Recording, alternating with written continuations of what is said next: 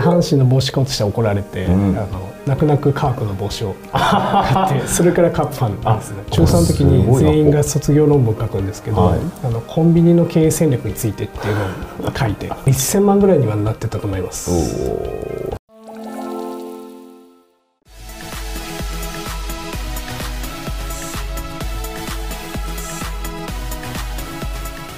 はい皆さんこんにちは、えー、本日もですね大変素敵なゲストにお越しいただいております、えー、日本 M&A センター取締役の渡辺さんです。渡辺です。よろしくお願いします。よろしくお願いします。めちゃめちゃ大雪の中す。ごいですね。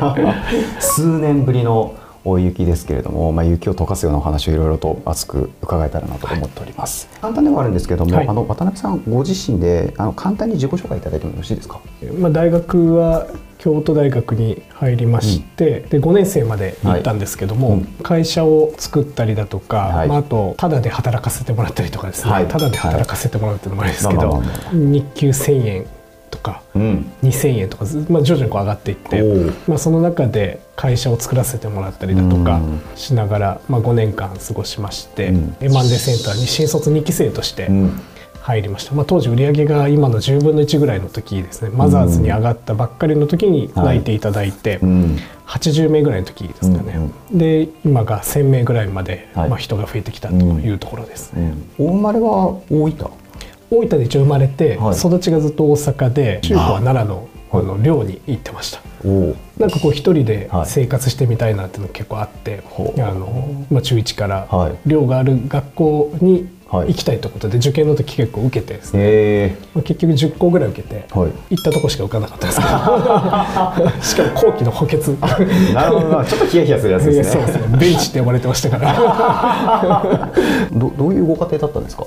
祖父とかはずっと大分で、うん、医者をやってまして、うん、で祖母とかは、はい、別府で一番古い温泉旅館ですね。今もあるんですけども夏とか冬はいつもおじいちゃん家行ってたんで、うんなんとなく医者になりたいなみたいな、はい、いうのが小さい時はありましたね。うん、あ幼少期から学生期、まあ、高校生もしくは大学生ぐらいの時にいくつか印象的な出来事とかってどうですか、そうです。まあ、うん、一つは人と違うことをしろっていうのは結構言われてて、うん、例えば男3兄弟で、うん、お兄ちゃんが阪神ファン。お父さんが巨人ファン。おとくると？で私あの六甲おろしが流れるような幼稚園バスに乗ってたんですけど まあみんな阪神ファンですよね、はい、で阪神の帽子買おうとして怒られて、うん、あの泣く泣くカープの帽子を買って それからカープファンなんですね。なるほど。よかった。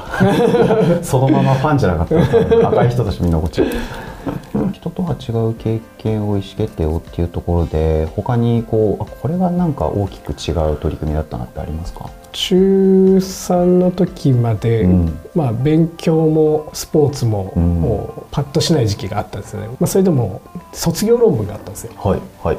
中高一貫校で。それがすごく良かったなと思ってて、えー、中学生でも卒業論文そうなんですよ。中3の時に全員が卒業論文書くんですけど、はい、あのコンビニの経営戦略についてっていうのを書いてでそれがなんか優秀賞みたいなのが初めて選ばれてでなんか新聞に載ったりとか、はい、ちょっと本に載ったりとかして、はい、でそこから経営にすごい興味持ち始めたんですね。いろいろ調べていく中でテレビであのハイチのゴミを漁るなんですかね。それで生計を立ててる、ね、はい、テレビを見て、うん、でその時こう発展途上国の問題解決したいと、うん、まあ、貧困の問題解決したいというのがあって、まあ、ノーベル経済学賞っていう、はい、日本にまだ一人も取ってなくて、うん、でノーベル賞といえば兄弟なんで。はい。でとにかく兄弟に行きたいっていうのでその時に兄弟目指し始めたんですけど、うん、最終的に全然学力が追いつかなくて、うん、まあ、普通にやってたら受からないっていうので、あの論文方式っていうあなるほど、まあ、栄養入試みたいなのがあって、はい、もう今ないんですけどそれ、うん、3時間かける2本っていうずっと書き続けるっていうのがあってでそれを2年トライしたんですよ。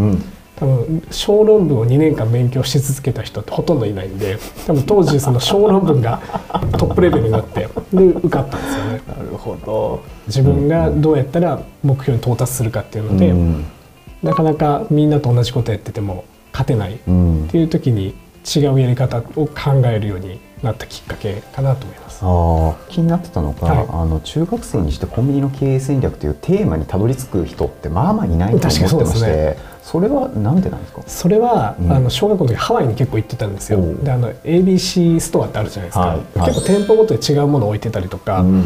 そういうのすごいなと思って、でうん。当時のサークル Kに電話して、経営企画の人とかに一人で会いに行って、はい。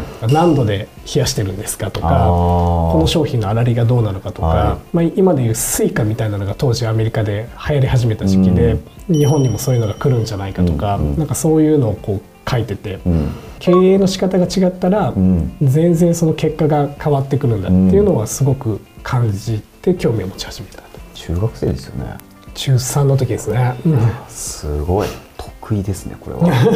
で気づいたら小論文ももうトップですよね。そうです、まあ、その論文の、うんがあったんで多分高3で小論文っていうところに行き着いたんだと思うんですよね、うんうんうんうん大学入っても本当にこういろんなことやられてたんだなっていう印象を勝手に持ってるんですけれども、例えばそのうちの一つでその在学中にはい。お話ありましたけど、はい。まあ、ゼロ円からはい仕事をさせていただいてたとか、会社作っただとか、はよければそれぞれ伺ってもいいですか？そうです。まず大学に入って、キングっていうビジネスコンテストがあるんですけど、うん。そこに大学1年生の時に出たんですよあねでそこですごく刺激をもらって、うん。なんか MBA なんか取りたいなと思ったんですけど、うん。それより働いた方がいいよみたいな話、うん。結構先輩方から受けてタダで働かせてくださいって言って働き始めたっていうのが19歳の時でしたね。そその時はどどういうお仕事されたんですか、えー、と早稲田とか慶応の学生を、うん。当時のドリコムさんとか、うん。チャットワークさんとかにご紹介してた、まあ、本当チャットワークさんがまだ社員5人とか、はいクラウドワークスの吉田さんがまだドリコムにいらっしゃった時に、うん。人をどんどんドリコムさんとかに紹介してたんですよ。ね。うん。なんかこ、まあ、この中で、まあ、日給が1000円2000円と上がっていきました、ぶっちゃけ最終的にいくらまでいったんですか？あー多分1000万ぐらいにはなってたと思います。おおすごい。5年生の時ね。うん。なんで途中まではあそう東京に家を借りてあの夜行バスで通ってたんですよ 大学まで。途中から新幹線でうん。通うようにな,、うんなりました。うーん。そこで会社も作ったってことですね。そうです。関連会社作らさせてもらって、うん。まあ、役員としてあの大学向けのおウェブのコンサルティングですね、あのオーバーチュアとか、うん。あのアドワーズとか当時出始めた時で、うん。あれの入札だというか広告代理店みたいな事業スタートしてましたね。あー19歳の頃から、えーそれを手掛けられてたってことは、大体3年か4年ぐらい働かれてたそうです。まあ5年生までいたんで、うん。まあ、最後ちょっと留学したんですけど、うん。おまあ、ほぼ4年ぐらい1年休学してフルコミットしたりだとかして働いてましたね、あー。